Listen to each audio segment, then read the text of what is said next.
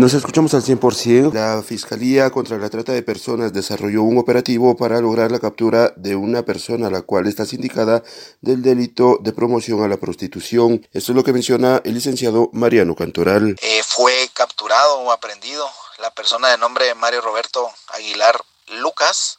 debido a una orden de aprehensión girada en fecha 22 de julio del 2022 por el juzgado especializado en delitos de trata de personas de Quetzaltenango. Esto a petición derivado de una investigación a cargo de la Fiscalía contra la Trata de Personas de Quetzaltenango, que relaciona un negocio que de acuerdo a la investigación se trata de un, negocio de fachada ubicado en la zona 1 de la Esperanza Quetzaltenango, pero que en esencia, de acuerdo a la investigación y a las pesquisas realizadas, eh, se trataba de un centro de explotación sexual. Em,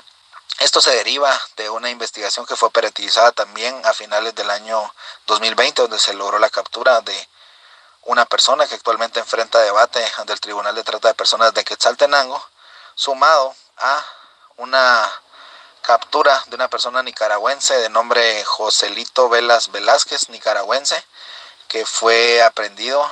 el viernes pasado en la diligencia de allanamiento, es decir, con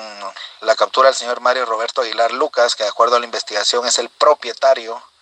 de dicho negocio, se contabilizan a la fecha tres capturas derivadas de la investigación por casos de explotación sexual en este negocio Sport Bar de denominación públicamente conocida como Hooters Sport Bar Shela, em, derivado de eh, esta investigación siendo que el inmueble actualmente derivado de la diligencia practicada de allanamiento se encuentra a la fecha